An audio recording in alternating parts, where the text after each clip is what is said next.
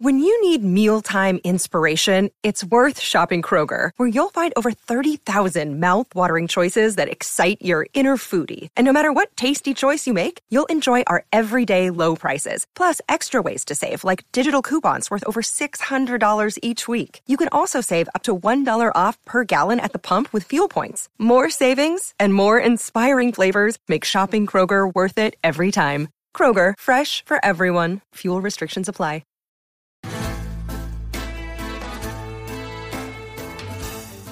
Placeres culpables. El programa de fuera de series que nos acerca a todas esas series que no nos atrevemos a reconocer que nos apasionan. Respaldados por Lorena Gil y Marichu Lazábal, ahora cuando te pregunten si ves una serie, ya puedes reconocer cuáles son tus placeres culpables. Hola a todos y bienvenidos una semana más a Placeres Culpables del programa de Fuera de Series, donde francamente Marichu Olazábal y yo nos lo pasamos muy muy bien y hablamos de las series que nos apetece hablar durante un ratito. A veces lo hacemos hasta por teléfono, pero los domingos a estas horas de la mañana nosotras siempre nos juntamos para contarnos esos placeres culpables. Buenos días Marichu, ¿cómo estás? Buenos días, pues eh, recién despierta. Es que el domingo me pilláis a primerísima hora. Para mí las once y media del domingo es madrugar. Es el alba. Reconozco que después de grabar normalmente me suelo echar una siestecita. La de antes de comer. Soy muy fan. ¿La siesta al borreguillo? La. Soy muy fan tuya y de la capacidad de dormitar que tienes. O sea, Sí. es una cosa como muy maravillosa que yo sería incapaz de hacer, pero lo admiro a la gente que puede hacerlo, Es mi francamente. superpoder. Es tu superpoder. Y tu otro superpoder es hablar de series que la gente, pues algunos desconocen y otros están totalmente enganchados a ellas. Cuéntame qué series has estado viendo, Marichu, esta semana. Pues esta semana he visto poco petardeo. Me enganchaba a Traces, que la tendréis estrenada esta semana, que sale el señor de Line of Duty, que me parece hermosísimo. Eh, me he puesto el día con Prodigal Son. He arrancado de Rookie. He arrancado Aplausos. de Rookie. Aplausos y Me vi los tres primeros del tirón. Eh, Sí, me está gustando. Me parece una serie completamente irrelevante en el mejor de los sentidos. Sí, me está gustando. Y poco más. Y luego vi un True Crime, bueno, dos. Uno que tiene Netflix sobre robos, y es que a Netflix ahora le ha dado por hablar de robar arte, y a mí en general me parece bien como tema, eh, sobre un museo que se robó en los 90 en Boston, y bastante guay y otro sobre el parlamentario francés al que acusaron por asesinar a su mujer, que eh, el documental me ha enfadado bastante, pero bueno, porque son de esos que mm, no sabemos si la mataron o murió, pero la, la mujer murió. Mm, no os dediquéis durante un documental entero a despellejar a la víctima. Me ha enfadado bastante. Y además es que mm, me parece un poco creepy él, es como... No. Puede pero- ser asesino, ¿no? Yo no, no sé si, o sea, no, no, no, no, no estoy diciendo nada. Un jurado dijo que el señor era inocente. Yo no voy a llevar la contraria a lo que ha dicho un jurado. Pero- sí, que es cierto que habiendo una muerta, eh, el documental básicamente se dedican a decir que la tía estaba como las maracas de Machín durante todo el documental. Y bueno, una puede tener sus y sus y sus problemitas y aún así eh, no, No aparecer tener- muerta no merece- con un montón de moratones. No sé cómo decirlo. Entonces estás enfadada. Estoy enfadada con ese documental. Además, eh, como, como, o sea, como True Crime, eh, innova cero, narrativamente es la verdad es que es muy poquito interesante. O sea, no me, formalmente no dice nada y el tema en realidad tiene muy poca chicha porque es el rollo de Ossi, él era político, pero en sí el crimen no tiene ninguna chicha y no me gusta además cómo está explicado. Estoy muy enfadada. Lo tenéis en Netflix. Estoy muy enfadada en general. Y Me encanta porque además es esta, esta sección es donde destacamos una, una serie y lo que destacas es lo que te ha enfadado en concreto este True Crime. Sí, me lo he visto entero porque me enfadó desde el primer momento y sin embargo he seguido reincidiendo por esta cosa completista. Y es que además este año estoy haciendo un, un, un diario de series que voy viendo y solo anoto las que acabo. Entonces para poder rajar en el diario tengo que acabar de verla. claro, no, o sea que encima estabas enfadada, pero te la has tenido que tragar entera. Claro. Así que. Todo para poder rajar en un papel que solo lo leeré yo. O sea, impacto real cero. pero lo vas, pero lo leerás. A lo mejor tú guárdalo luego, que esto da mucho juego, Marichu. No, no, es que todo, la vida, la vuelta da. No, no, no, no, y todo esto sale de que el año pasado cuando hicimos los tops de final de año, eh, no te acordabas. encontré artículos de series que no me constaba haber visto, ya no haber escrito de ellas, haberlas visto. Entonces dije, esto no puede ser, y ahora me voy anotando todas las series que acabo con cuatro cosillas. Os lo recomiendo, está muy bien. Lo estoy haciendo con los libros y con las series. Y con los libros, bueno, porque leo menos volumen, pero con las series me está resultando muy útil. Bueno, por aquí que nos saludan, a mí me ha encantado lo de Reinas del Mamarracheo Dominguero, que me parece maravilloso. Quiero una banda con eso. Que, y además la vamos a llevar y vamos a ir saludando así y no tenemos ningún tipo de problema, como la bella. Así esto es estupendo. Pues yo esta semana, ¿qué te puedo decir que he visto? Bueno, sigo enganchadísima a Falcón y el Soldado de Invierno. No, Sigo con mi anatomía de Grey que le están intentando dar un girillo ya, porque yo creo que ya hasta ellos saben que se están haciendo un poco plastis y un poquito plomos. He visto The Good Doctor, me está cansando de Good Doctor, Marichu. La tengo parada porque la tengo parada, tengo crisis con The Good Doctor, pero me estaba pareciendo esta temporada que mola porque es The Good Doctor, pero algo había que le faltaba sal a nuestra relación, no sé cómo decirlo. Y entonces le han dado esa sal a la relación, porque la sal se la han dado, pero el, problema no lo tengo con, con él y con, y con Lía o con, y con eh, no me acuerdo cómo se llama, el que el, de la, el ala oeste de la Casa Blanca, bueno, soy yo, nunca me acuerdo cómo se llama. Toby Sigler, siempre. Exactamente. Siempre en sus corazones, da igual lo que haga. Va a ser así, o sea, esto es, este hombre es así. ellos me cansan mucho menos que el resto del elenco, que cada vez me está hartando más. Me gustaba mucho el elenco que teníamos en las temporadas anteriores y sin embargo el elenco que tenemos ahora me aburre más. Las Reconoce que ese momento de mm, hablemos con los muertos no se lo has perdonado. No, no se lo Yo eso lo puedo incluso obviar. la pasada temporada. Yo lo puedo incluso obviar siempre y cuando me traigas eh, gente nueva que me aporte. Que es lo que ha hecho Anatomía de Grey durante todo este tiempo y a esa gente que van trayendo nueva, pues le van dando un poquito de juego hasta que se quedan con los que al final más llaman la atención, ¿no? Ni más ni menos pero es que de los que está viendo, es que no, no, me están llegando a mí al alma, pero bueno. Y la gente. Por cierto, perdona, Dime. ya que últimamente hablamos de lo que leemos, mira esto, mira esta Sombra de hueso. Sombra y hueso. Y es que el Isabel se estrena el 23 de abril, así que yo estoy poniéndome otra vez con la trilogía para ir preparada y para ver la serie y hypearla mucho. Eh, estáis a tiempo. Estamos a 11 de abril, el día que lo grabamos. Tenéis un par de semanitas, 10 días, para ver el primero, o sea, para leer el primero. Me volví a poner ayer a la noche con él y me ventilé la primera, mm, o sea, la primera mitad del libro, así como del tirón, en nada. Eh, se leen muy fácil. Estáis a tiempo de leer la novela antes de que salga la serie. Sale el 23 de abril y eso. ¿De qué va a ir esta serie? Es que yo Sombra y Hueso no. Eh, Sombra y Hueso es, bueno, forma parte del Grishaverso, que es un universo que creó Ley Bardugo, que es una escritora que, salvo la novena puerta que sacó hace un par de meses, solo ha escrito juvenil.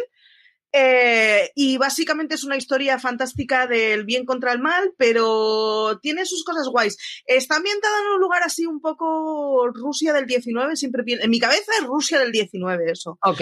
Y el universo en el que está hecho tiene bastante gracia. Me gusta, de hecho, o sea, a mí la historia, bueno, pero el universo me flipa. Eh, a ver qué hace Netflix con ella. Los trailers no tienen mala pinta, pero como tenemos el predecesor de. Ya me saldrá, de Cazadores de Sombras, de cuya serie no pienso hablar, me niego. O sea, mi tolerancia. El tope de mi tolerancia es Cazadores de Sombras. Eh, a ver qué hacen con ella. Esperemos que hagan una buena serie. Mm. Lo están preguntando por aquí además, a ver qué, qué, piensas tú, que cómo lo van a hacer. Que si creo que lo petará fuerte, nos preguntan. Eh, yo creo que lo petará fuerte porque al final, al menos dentro del mundillo, es decir, Cazadores de Sombras a mí me parecía un desastre, pero prácticamente todo el mundo que, que es consumidor de la literatura juvenil ha visto la serie aunque le parezca un desastre. Y con The Witcher pasa un poco lo mismo, que incluso los que rajamos de The Witcher y pues al final acabamos viéndola. Y, bueno, y de Witcher hubo mucha gente que la puso muy bien, ojo. Yo creo que con, con, Sombra y Hueso pasará un poquito lo mismo, que esté bien o mal, se consumirá muchísimo y lo petará muchísimo dentro del mundillo. La diferencia es si lo petará dentro del mundillo o podrá salir como serie generalista. No lo sé, Porque yo la primera vez que leí la trilogía inicial me pareció que era muy oscura, pero a su vez un poco middle grade. Y si hacen eso, creo que no va a llegar a salvar, o sea, saltar la, el, el borde de los adultos. Veremos. Mm, Veremos. Hay embargo, entonces- sí que no os puedo decir absolutamente nada de lo visto. Reconozco que no me he puesto a ver los screeners porque hay embargo y, y así no tengo que callarme. Además, tienes dos semanitas, ya has dicho, ¿no? Más o menos, para que la gente se pueda leer por lo menos la primera novela. Yo que estoy con una trilogía, pero yo estoy con la Loba del Andaluz. Es que a mí me estoy con una trilogía de Sebastián Roa porque estoy muy histórica últimamente y la vida es así. Entonces, yo en estos universos locos y tal, que a ti te encanta esta parte de fantasía y de ciencia ficción, tú sabes que yo, tú y yo ahí no comulgamos, pero no pasa absolutamente A mí nada. es que Tú nos- tú los traes. Claro, a ti esas cosas te encantan, aquí cada uno no- nos gusta lo nuestro. Que he visto también y mm, que además Marichu y lo estábamos hablando antes de empezar el, el programa y le he dicho, Marichu, me he visto tres capítulos de Country Comfort. Tres o cuatro, ahora no me acuerdo. Tres o cuatro de Country Comfort, que es una serie bastante mamarracha, lo digo para. Yo ya voy avisando, o sea, esto es para que lo tengáis claro. Es un. Es una chica que. Todos estamos hablando de la zona sur de Estados Unidos, que es cantante, country, ese rollito además así con muchísimo, muchísimo, si la veis en versión original, muchísimo, muchísimo acento. Esta chica, por cierto, fue concursar, ay, concursante de American Idol, eh, la cual yo no recordaba en absoluto, pero bueno, se ve que la muchacha es famosa y tal. Sale con un chico eh, en la serie, un chico muy majo, que además lo conoceréis porque cancelan todo lo que hace, o sea, es una absoluta maravilla. Y tienen un, mogo- tiene un mogollón de niños y ella aparece así en medio de la, nani- de la nada y la hacen la nani de allí, de esa Es un poco los trap, pero con country, ¿no? Es un poco la nani de original que teníamos en aquel momento hace ya muchísimos años. Es un poco, sí, exactamente, es un poquito ese rollo, pero esta con mucho más despistada, mucho más loca, mucho más... eh, sin, sin tener la gracia que tiene la otra, ¿vale? Esto no es así. Ella quiere tener su carrera como, como cantante y de repente ha aparecido en la puerta de estos por hacer una llamada de teléfono y se queda. Bueno, es decir, La premisa Vamos no a ver, sentido, padre me subnormal. parece bueno. O sea, padre es un normalico del señor. Es decir, esta señora que entra por la puerta de tu casa, que le puede caer fenomenal a tus hijos, que le puede parecer guapísima además, y que canta, mm, puede ser una asesina en serie que haces dejando a tus hijos con ella. Además, anda que tienes uno o dos, que tiene un montón, y además la niña más pequeñita tendrá como unos cuatro años. O sea, tú eres un poco descerebrado. Entonces, ahora, yo te digo, mis hijas se la han tragado como el que bebe agua. Una premisa loca me parece un, un buen argumento inicial para sé. una serie costra. Es una cosa como un parecidillo, vamos a decirlo así, del aire de madres forzosas, para que nos hagamos una idea, ese tipo de, pues, de comedia hiper, hiper blanca, en la que el doble sentido, el doble no, no lo van a pillar los niños más pequeños, porque es un matiz tan flis que ni lo pillan, eh, a veces tú ni lo escuchas. O sea, de ser que no es, no es nada intrusiva en ese sentido. Pero es agradable. Esa quizás sería, es una mamarrachada agradable. La voy a ver, correcto, ¿con quién? Con mis hijas otra vez, que ellas no les importa, como a todos los niños, poner esas cosas en bucle. Entonces, En la web la cubrió Aloña, Aloña no tuvo muy buena, pero tengo que reconocer que la semejanza de Madres Forzosas, que es una peli, o sea, es una serie espantosa, que Correcto. gocé entera, eh, claro, es que esa comparación, es que a mí la costra me llama mucho, ¿eh? Esa, compa- Es esa costra. comparación me ha parecido muy buena. es, es que no va, o sea, es decir, es la mamarrachada de ese estilo de serie blanca con niños alrededor, pero que ya sabes cómo va a terminar. Ya lo sabes, no te molesta.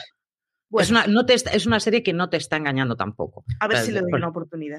Bueno, pero solamente aunque sea para reírnos un ratico, Marichu, que quieras que no. Y traemos noticias esta semana. Eh, se han reunido el cast de Glee porque han querido hacer un homenaje a Naya Rivera. Y eh, lo hablaba yo antes con Marichu y yo le decía, Marichu, es que el cast de Glee está maldito. Es que no se, no se fue uno, es que se fueron tres del Sí. cast de Glee. Esto es como Poltergeist. O sea, yo no sé.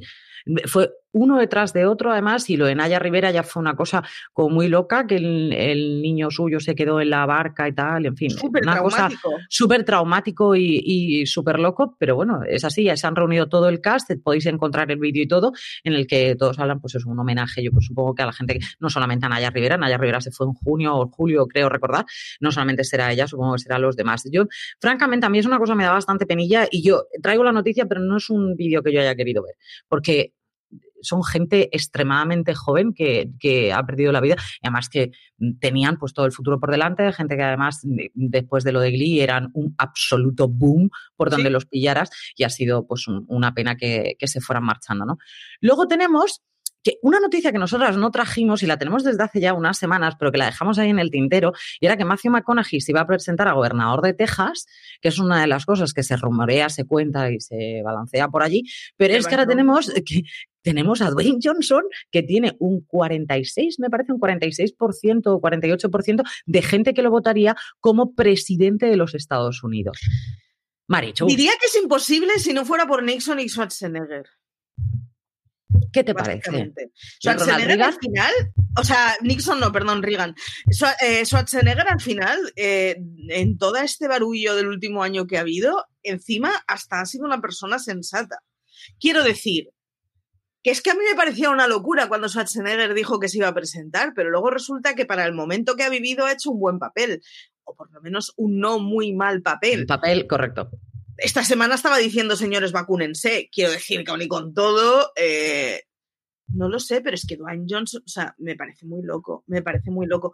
Aunque ¿Te imaginas? es, lo que te decía antes de grabar, después de verle cantando con su hija y que absolutamente a todo el mundo eh, los ovarios empezaran a palmearnos, pues no sé, como lo haga esto en campaña, igual hasta consigue votos, ¿eh? Yo solo lo digo. es verdad. Es que Ay, me quedo con esa frase, la quiero en una camiseta ahora. no, pero es, es, un tipo que realmente cuando habla cae muy bien y es como todo lo ya, ya. bien y es todo pero, muy no sabía, pero no sabía que los ovarios palmeaban.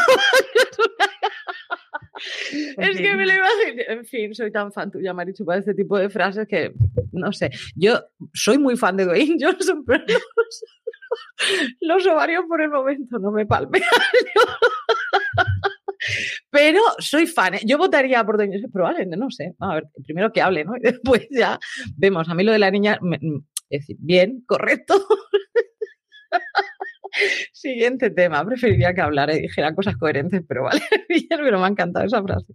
Por cierto, prometimos que íbamos a traer un top 10 de, de viejunos sexys, pero no puedo pero hemos decidido que como esta semana vamos a traer una serie así un poquito macarras, me caen estas lágrimas, ¿eh? vamos a traer una serie un poquito macarra, hemos traído a los sexys macarras y eh, tenemos un top ten. Marichu, por el amor de Dios. Los sexys macarros los ha hecho Lorena y, y, entonces... Yo he hecho unos, yo espero que todos... No, no, vamos con el tuyo porque el tuyo me parece maravilloso. Primero, he tenido que buscar en Google varios nombres, cosa que ya no Segundo, la definición de sexy macarra de Lorena en la mayoría de los casos es gente que coquetea con la suciedad de la ducha. Yo solo lo digo. Sí, Está muy bien, tiene un patrón, Lorena tiene un patrón. Lorena tiene un patrón que es, que es gruncio, así que es entre entre macarra, que se puede haber revolcado porque se ha caído de la moto. En mi cabeza se ha caído, se ha caído de la moto. Tenemos a Charlie Hannam en el, en, el número uno, para mí, que es Jack Steller, Sons of Anarchy, que ese señor iba en moto, llevaba el pelo a veces, como dice Marichu, hijo mío, date un agua. agüita? Date un agua, pero luego no salía en la revista Men's Health haciendo con el pelo totalmente así. Vamos Charlie Hannam es mucho Charlie Hannam. Que tengo un problema con esto. Charlie Hanna, de actores así, así, mi cabeza, ¿eh? o sea, si yo soy súper objetiva, es así, así, pero es que lo he visto en entrevistas y me ha dicho esto es un negativo. Ese hombre no me cae muy bien. ¿Por qué? Porque no es mm, interesante. Es muy hablador pero no me parece muy interesante. Pero sigue siendo macarra, eso se lo mantengo. Esa parte de sexy macarra se la mantengo. Es un pollo al que tú has visto en Sons of Anarchy y todo lo que se aleje de su personaje te va a desenamorar. Desengañémonos. No, no, ojo, que le han entrado en su casa a robar y ha enganchado bate y ha ido a por la gente. O sea, no tiene ningún tipo de problema. La moto que sacaba en Sons of Anarchy se la compró. Y a Lorena le parece una cosa buena. Es decir, si entras en mi casa cojo un bate de béisbol, no voy a dejar mátame, mátame. A mí me parece fenomenal que este hombre se defienda. Pero, ¿es así gruncio? Pues, lo es, lo es. Quien parece limpico, Marichu, este parece limpico. Es tenemos, oye, por cierto, no he traído al de, al de Bridgerton. No he traído a la cucharilla. Pero es que no es macarra, es sexy, soy más. No, Idris Elba. Además, eh, está dejando Bridgerton y, y estoy aún decidiendo si se lo perdono. Idris Elba, Idri- Idris Elba. Idris Elba en Es- cualquier circunstancia de la es vida es maravilloso. Un dios del ébano, lo conocimos en Luther, lo hemos visto en películas de Marvel, lo hemos visto en un montón de películas, de hecho, pero ese hombre es que es sexy, mm, se ponga hasta con el abrigo 300 veces puesto en Luther, que al final no me extraña porque yo creo que lo dejabas así, se quedaba de pie, de ahí volvamos al momento. Ese abrigo olía, olía cerrado. sí. Olía cerrado y a, y a- y a muerte fijo y destrucción, pero es Idris Elba y se puede Sí. permitir muchas cosas. Y además Idris Elba mm, tiene un bozarrón bastante interesante. Es DJ, por cierto, también. Yo no lo descubrí después, pero es, es jockey. Y hizo un documental además eh, que se estuvo preparando solamente para hacer un combate de boxeo. Si no lo habéis visto, es muy, muy, muy curioso. A mí me gustó un montón. Lo mal que lo llegó a pasar para poder llegar a hacer ese combate de boxeo solamente. Él solamente quería saber si podía ser capaz de hacerlo. Y, y está muy, muy chulo. Lo hizo, ¿eh? Vamos, que sí lo hizo. Eh, Ruby Rose, que la conocemos como Estela Carlin. la- Bueno, la conocemos en, en Fast and the Furious, la conocemos en muchas otras cosas. Catwoman, me parece que iba a hacer. o algo, ¿eh? Eh, Ruby Rose, Batwoman. do- donde quiera, como quiera, a la hora que quiera. Tremendas hostias. Maravilloso. Es guapísima, es un- una mujer muy, muy espectacular. Da igual lo que se ponga a la hora que se lo ponga y cómo se lo ponga. Traemos en mi cabeza, bueno, lo han comparado todo el mundo, pero es una, además es súper evidente, a Travis Fimmel, que es Ragnar Lothbrok, que lo conocemos por Vikingos. Es el primo hermano o algo de Charlie Hunnam. De hecho, hay una foto de ellos en las que casi no puedes distinguir el uno del otro, a menos que seas una psicópata como yo. Pero se parecen un montón. Ese macarra es, es lo que hay. Que sepáis que Tenemos- esta semana Lorena quería traer vikingos, pero no traemos vikingos porque yo no he visto vikingos. Cosa que, Marichu, Muy mal, muy mal. muy mal. Tenemos a Steve McGarrett, que lo conocimos, Alex O'Loughlin, Steve McGarrett en eh, Hawaii 5.0. Este hombre ya tiene una edad determinada, que no, no es, un, no es un muchachito, igual que Idris Elba, es decir, que ya son, ya son gente con una, con una edad. Es especialmente majo. Es un tío muy varonil, muy interesante. Mi punto de vista. ¿Cómo lo ves tú, este muchacho de ojos azules? Tiene cara de tener cinco hijos. Creo que tiene uno solo, pero Tiene, ahí tiene no tengo- cara de ser un señor de su familia. Lo digo como Tiene una mujer, tiene una mujer guapísima, creo recordar. Creo recordar. Igual que mujer guapísima la de Lucifer, la que está casado con, con Lucifer. Está todo dolido, yo lo sé. Tenemos a Sebastián Stan, el soldado de invierno, que con esa mezcla étnica que él tiene, mm, ha conseguido. Pues, a mí, este hombre, aparte de que el soldado de invierno es que, que me gusta, a mí es que me gusta cada vez más. A mí Marichu, me parece un blando. Son de estos guapos blandos que a mí no me dicen nada. No lo puedo evitar. Lo siento, es que a mí. es blando, pero tiene una cara totalmente no cuadrada. ¿Cómo- ¿Cómo va a ser blando? Eh, Tiene un brazo biónico. de amor a su novia del instituto. ¿Le va a escribir? ¿La ha escrito? No lo noto yo. No lo veo, Marichu, no veo ese punto de vista. Mira, me niego a ver ese punto de vista totalmente. La que consideramos también guapísima, también de vikingos, que además a esta mujer, cuando la cogieron en vikingos, es Catherine Winnick, la cogieron en vikingos porque sabe artes marciales desde hace mucho tiempo y como ella tenía que ser una de las, de las que, guerreras fun- ahí, em, eh, protagonistas dentro de vikingos, la cogieron a ella, aparte que trabaja francamente bien, que es la Berza. A mí me gusta, todo lo que hace me parece correcto, esta mujer. Sí, yo no soy especialmente fan de las chicas rubias con ojos claros, tengo que reconocerlo, pero, es un pedazo duras. de jaca increíble de estas que tiene pinta de darte hostias como panes. Las da. Es que no tiene la cara, no tiene la cara en Bones hacía un papelón, por cierto. No, no, no, exacto, es que ese es el rollo. En Bones hacía No. un papel de cuando me pongo de mala hostia te giro el cuello. Y tremendo, tremendo papelón. Eh, sí, es que es un trasdadona que se dice en catalán, Que, muy tremendo. Pues en Vikingos, si tú crees que sabe dar leches, eh, hasta que la ves en Vikingos y la ves con una espada. O sea, ella realmente es hambrienta de sangre. Por eso te estoy diciendo, a mí ella me fascina, me parece que pelea fenomenal y la he visto incluso en vídeos entrenando, es una crack, es absolutamente una crack. La que me gusta, pero me gusta porque es ella, me gusta todos los personajes que ha hecho, yo creo que no hay ninguno en el, en el que no le dé un punto en el que dice, esta mujer puede matarme francamente, es Ruth Wilson, que la conocemos por Luther también, pero la hemos conocido también en Jane Eyre, es decir, que la veíamos ahí en el siglo XIX sin ningún tipo de problema, eh, cuidando de un señor que se había quedado ya ciego, quemado y tal, y todo este tipo de cosas, y en mi cabeza siempre decía, porque ella tiene cara de cuidadito con quien te estás enfrentando. A ¿La has visto en la materia oscura haciendo un papel de una señora bastante malérrima? Mm, o sea, sí, sí. Es una sexy macarra que no todo el mundo estará de acuerdo conmigo, porque además mucha gente, yo he llevado tiempo el avatar de ella y me decían, ¿en serio Ruth Wilson? En serio Ruth Wilson. A mí me parece una. Además, tiene una cabeza muy interesante, la he visto en muchas entrevistas y cada vez me parece más interesante ella. Daniel Sunyata, que hay gente que a lo mejor no lo recuerda para nada, pero a mí, en este momento en el que tuve que hacer el Google. este momento en el que he tenido que hacer el top ten, he dicho, Sunyata.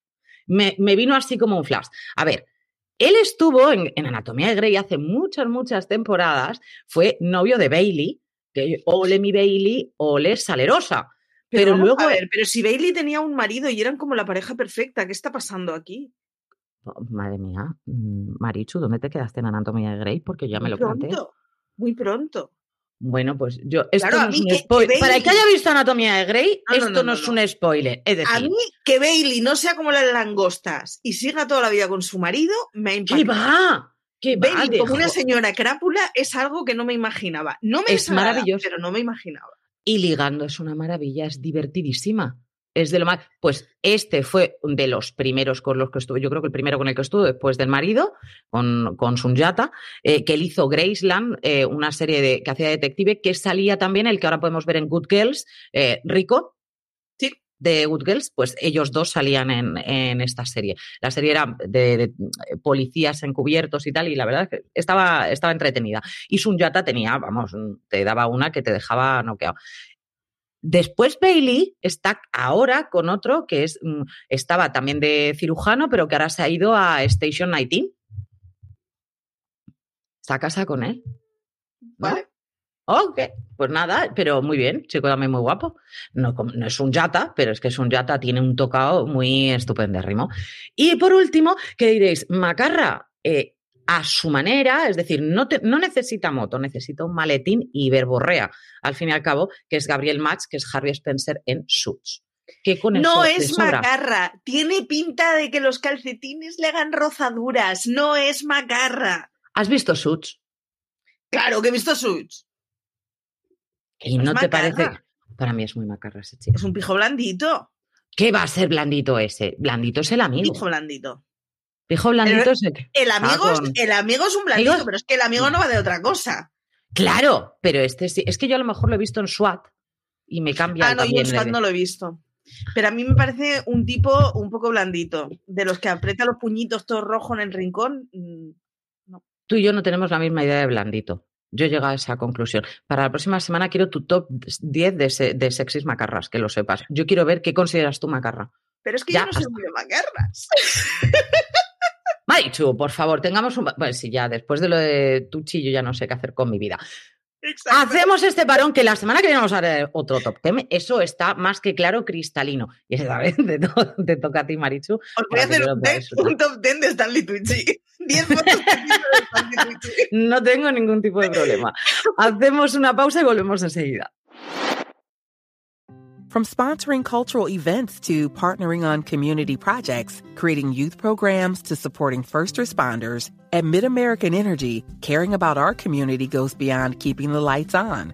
It's about being obsessively relentlessly at your service. Learn more at midamericanenergy.com slash social. Y Marichu, como estábamos hablando de series macarras y queríamos traer a Vikingos, efectivamente, porque es una de las series a día de hoy que podemos encontrar que acaba de terminar eh, más sangrienta y más loca y de verdad muy, muy, muy loca. Pero yo creo que la locura eh, nos llegó a todos y nos sorprendió y nos dio, menos a todos aquellos que hubieran leído, como en el caso que tú, por ejemplo, ahora estás leyendo esta, estas novelas, eh, menos aquellos que hubieran leído en su momento y que ya de por sí eran muy fans de Juego de Tronos, eh, mm, a los que no habíamos leído este tipo de novelas, para nada en absoluto, ni siquiera las habíamos rozado, cuando llega Juego de Tronos nos sorprende por muchas cosas y entre ellas por la crueldad y, ya no es macarra, es, los, es un, nivel de crueldad elevado a la enésima potencia. Me da exactamente igual que estén en un mundo de fantasía como si se quieren meter en una puerta en Narnia. Es decir, hay cosas que hacen que son loquísimas y que el, el creador tiene que decir, vamos a ver, ¿Cómo voy a montar yo esta escena en la que le tenga que pasar esto? Yo he pasado, yo he pasado momentos malos viendo Juego de Tronos y yo soy de las que ve series macarras y me gustan mucho las series macarras. Pero hay determinadas cosas que como persona humana a los ojos te hieren. E, es así. Y Juego de Tronos lo ha hecho muy bien. Yo reconozco que soy de esas personas que primero leyó los libros, pero los leyó dentro de su grupo de amigos. Yo ya me los leí tarde, porque mi grupo de amigos eh, se los había leído antes de que se tradujeran al castellano, antes de que se empezaran a traducir al castellano, porque son unos consumidores de todas estas foros ah, estadounidenses en los que se aprenden cosas muy extrañas. El caso es que cuando lo empecé a ver, yo fui de esas imbéciles que, ay, me encanta el Rey del Norte. la primera nos la llevamos. Claro.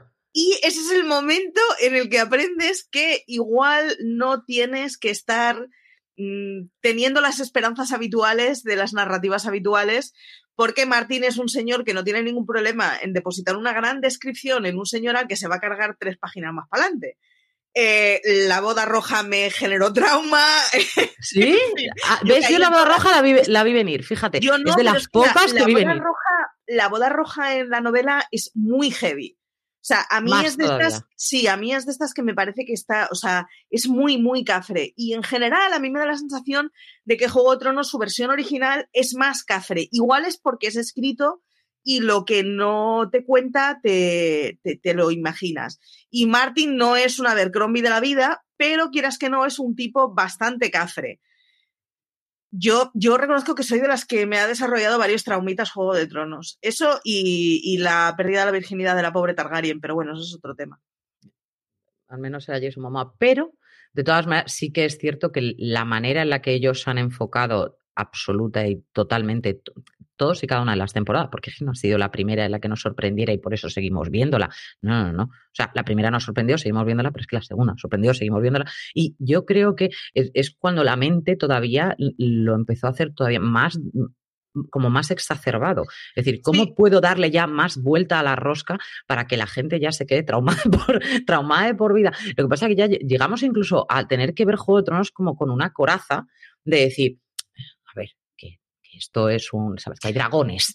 Vamos a ponernos, hay dragones, venga. Tengo bastantes ganas de que pasen un par de décadas, porque si os acordáis, cuando se estrenaba Juego de Tronos, ese día no se podía entrar en Twitter por los spoilers. Es decir, Juego de Tronos apostaba porque cada episodio tenías eh, noticias bomba y los giros imposibles de Juego de Tronos. Me gustaría ver cómo envejece eso en eso, una, dos décadas, a ver cómo nos parece de verosímil o a ver hasta qué punto es como, tío, si vais muy fumados en el 2020. A ver qué... Porque claro, acordaros que, la gran cosa de Juego de Tronos era qué giro iba a dar esta semana y, oh Dios mío, qué es lo que se iba a ver esta semana. Y, se creó un misticismo alrededor de Juego de Tronos hasta de sus emplazamientos, de sus escenas épicas, de sus giros de guion, de sus... que tengo muchas, muchas ganas de ver en Twitter, o sea, en, el chat nos dicen, cada semana se llenaba de teorías, efectivamente. Y entonces tengo ganas de ver si eso dentro de una o dos décadas es una fumada increíble, como nos pasa con Lost, o es una cosa que aguanta el tiempo. como producción, eh, seguirá siendo impecable. Es una de esas que envejecerá bien. Casca, o sea, pasta a cascoporro. Pero no tengo tan claro cómo va a envejecer en cuanto a, pues eso, si no nos parezca simplemente muy histérica. Yo creo que, de todas maneras nos, no nos pasa solamente con Juego de Tronos, es decir, yo creo que nos pasa con tantísimas series el hecho de que en ese momento la estamos viendo, tú estabas hablando efectivamente de Perdidos, yo por ejemplo que no he visto Perdidos, pero sé todo lo que ha habido detrás de Perdidos, o sea, y no me interesaba en absoluto, pero hasta a mí me llegaba a la oreja, es decir, pero sí que es cierto que toda, cómo la gente se ha llegado a involucrar en, en determinadas series de qué es lo que va a pasar, cómo se puede mover esta serie, hacia dónde va a ir, y esas apuestas de quién crees, programas loquísimos en los que son eh, exclusivamente los que se pueden hablar de eso durante horas y que dices, vamos a ver, estamos todos grillados, esto, esto ya no es para...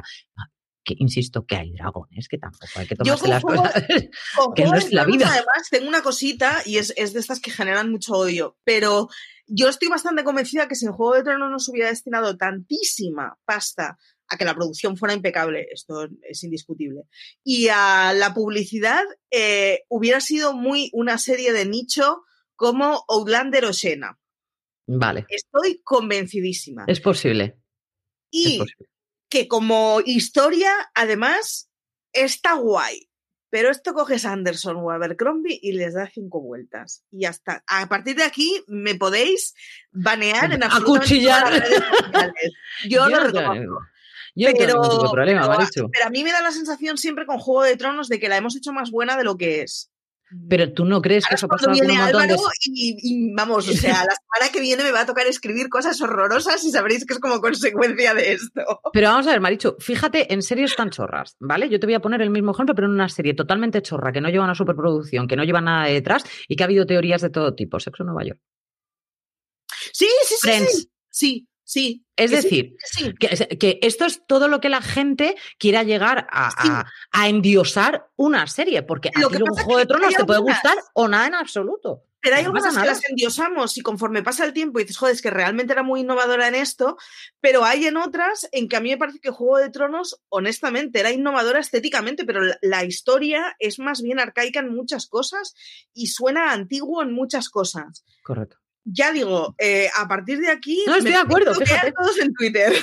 Yo no te bloqueo, estoy totalmente de acuerdo con lo que estás diciendo. Y hay, de hecho, y ahora ya es cuando podéis lanzar también todos los cuchillos al aire, que yo no. te- Hay algunas de las tramas que a mí, como no me han interesado en absoluto, en absoluto, cero, nada, ni ente caput, no me ha interesado. De hecho, hacia adelante, pip, pip, pip, pip, es ese señor no me interesa.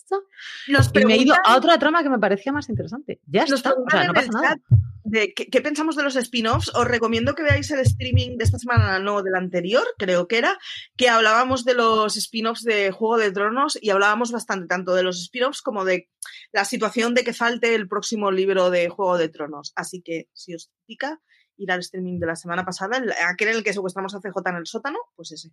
En ese. Y saldremos de esta con los spin-offs también, si no pasa absolutamente nada.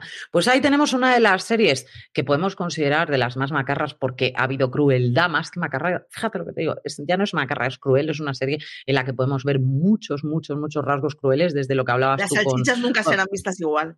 Eh, Obviamente, desde lo que comentabas tú antes, ¿no? Desde la pérdida de virginidad de, de Daenerys hasta el último momento de la serie ha habido crueldad ah, sin ningún género, y con esa mujer mucha, ¿vale?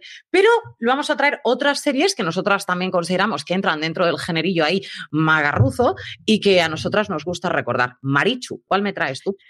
Yo, eh, no, a ver, no traigo una serie macarra.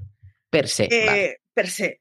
Pero traigo la serie de un personaje que es muy macarra. Y es que Jack Vale. Bauer es muy macarra. Así que no os vengo a hablar de 24, sino de Designated Survivor, que básicamente es Jack Bauer con corbata. Básicamente.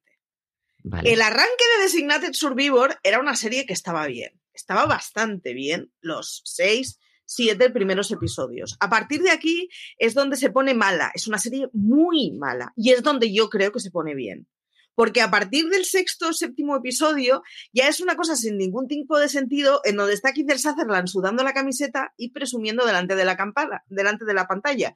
Y ya es donde empieza a ser una serie de verdad. Ahí nos quedamos los fieles de verdad, los que queremos a Kiefer Sutherland por encima de todas las cosas.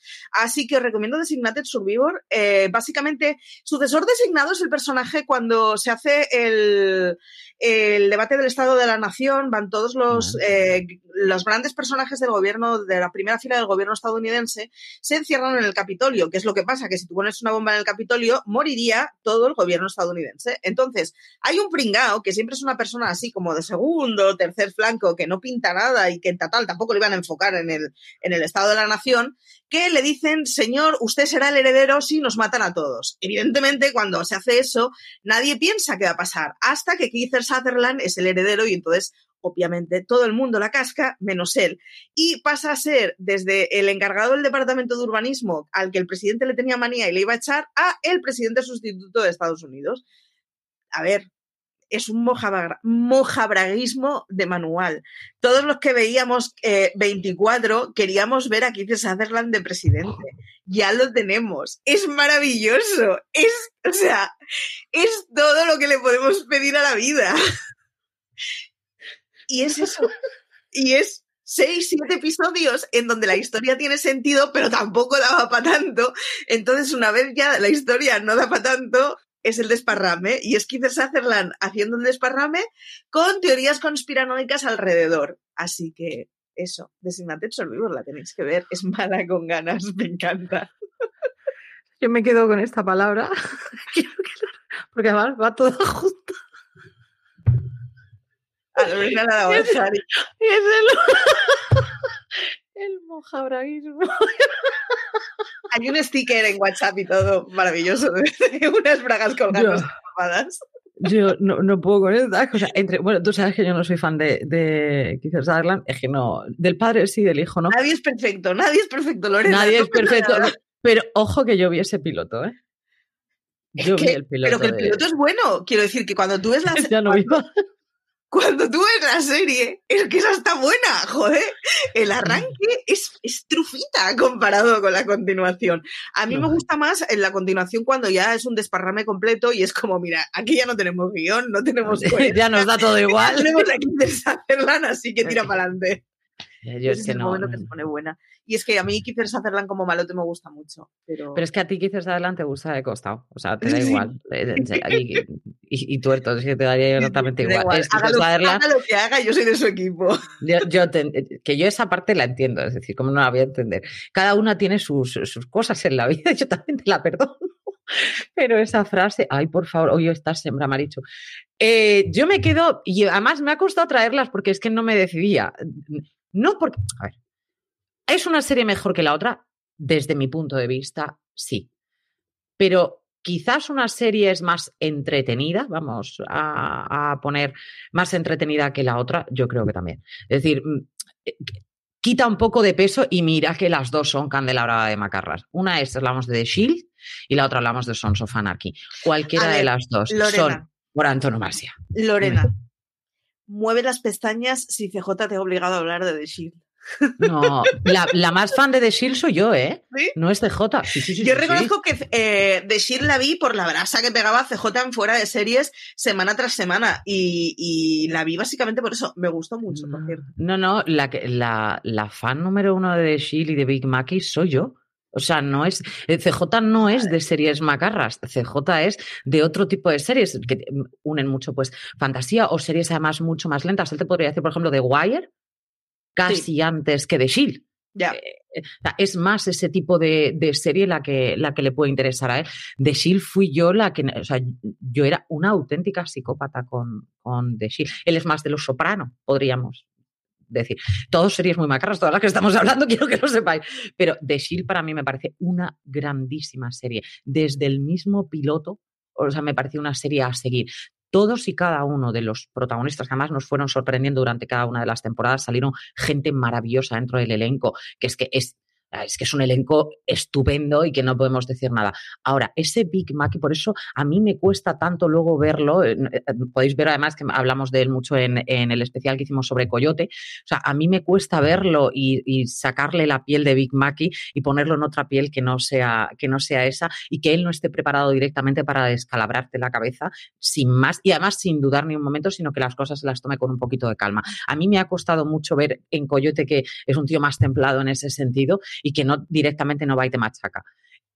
Es un protagonista, Big Mackey, un protagonista tan, tan fuerte dentro de la serie, pero que tampoco le hace sombra a personajes dentro de los que, los de los que vamos a poder ver. Hay de las escenas que yo he llegado a tener pesadillas con alguna de las escenas de The Shield y no te muestran tanto, sino que psicológicamente te pueden llegar a dejar totalmente noqueado en el, noqueado en el sitio. Y me viene a la cabeza la escena de, del que era el, alcalde, ¿no? Si no me equivoco, el, jefe era el alcalde, el alcalde.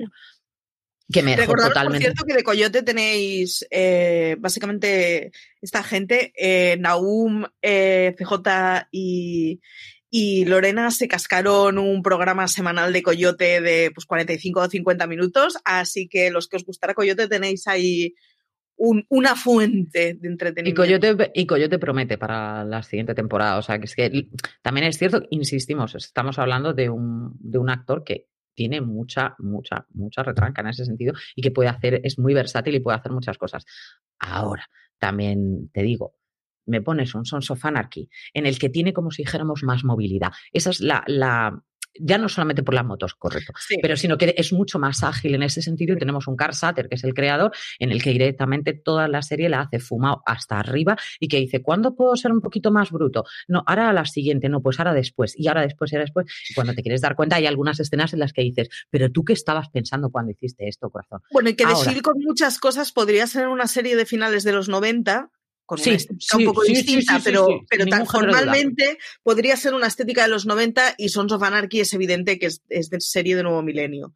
Sí, sí, sí, sí, sin ningún género de duda. También te puedo decir, es decir, a mí el final de Shield me marcó en el sentido de no tiré la televisión al suelo de milagro, porque me pareció un final ajerosísimo, tengo que decirlo. Curiosamente, en el final de Sons of Anarchy se nos une nuestro querido Big Mackey a ese final de Sons of Anarchy y se unen los dos protagonistas que para mí me han parecido maravillosos en estas dos series tan tan maquis en ese sentido y vemos ese final con Jack Steller yéndose directamente con el final de Sons of Anarchy me, me encantó me pareció yo reconozco que Sons of Anarchy no llegué a acabarla. No sé por qué se me olvidó. O sea no, es que no no es que me dejara de gustar o que me aburriera o se me olvidó que la estaba viendo y nunca he llegado a ver el final de Sons of Anarchy.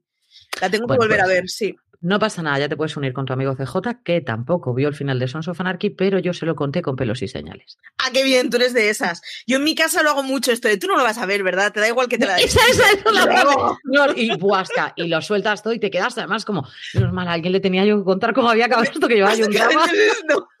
Básicamente es esto. Necesitaba alguien a quien hablar, sí, sí, cualquier fuera. Te pillaba porque estás más cerca. Ahora ya, Marichu, ya nos podemos llamar para contarnos finales. No vas a ver, ¿verdad? No, pues espérate que te voy a contar una cosa maravillosa.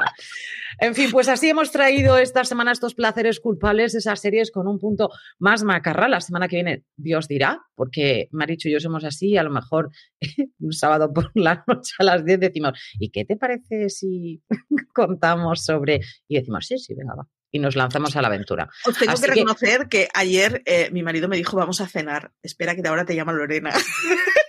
y no llamaste. Y, esta mañana ha sido como, ¡Oh, no te llamo Lorena. Pues que se... te tendría que haber dicho, pues que sepas que ahora no sé lo que voy a hacer. Ahora ya me has echado de menos, Marichu. ¿Te has dado cuenta? Es que tengo un don. Además, tengo un don, porque yo acabo muy tarde y este tipo de cosas. A todos los que habéis estado ahí, muchísimas gracias por acompañarnos en este domingo, en estos placeres culpables. Marichu, muchas gracias, como siempre, por unirte al barco. Y Voy a, desayunar y a hacer una siestita. Yo antes de que te vayas, ya sabes, de vosotros me despido, pero yo me quedo con ella porque me apunto varias frases y ella se apunta series, yo me apunto frases de Marichu. Y con esto, queridos. Recordaros que buscadnos en todos lados, que tenéis Universo Marvel los sábados, que tenemos ya seis eh, programas semanales y que además, eh, a ver, esto sale de fuera de series.com, donde hay un montón de artículos, así que leednos por todos lados, por favor. Seguidnos como siempre en Fuera de Series y nos vemos como siempre el próximo domingo. Hasta la próxima semana. Gracias.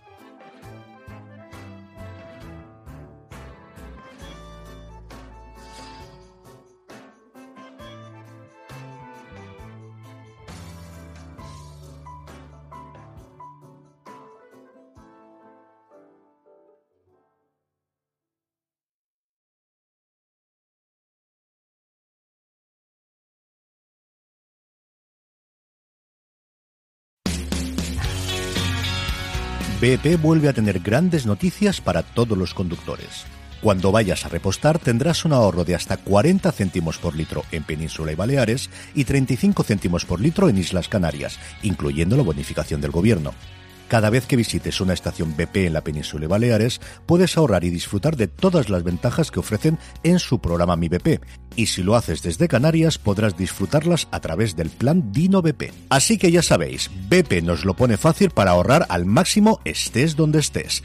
Hazte con su tarjeta en sus estaciones de servicio y si quieres consultar más información, puedes hacerlo en mibp.es y plandinobp.es.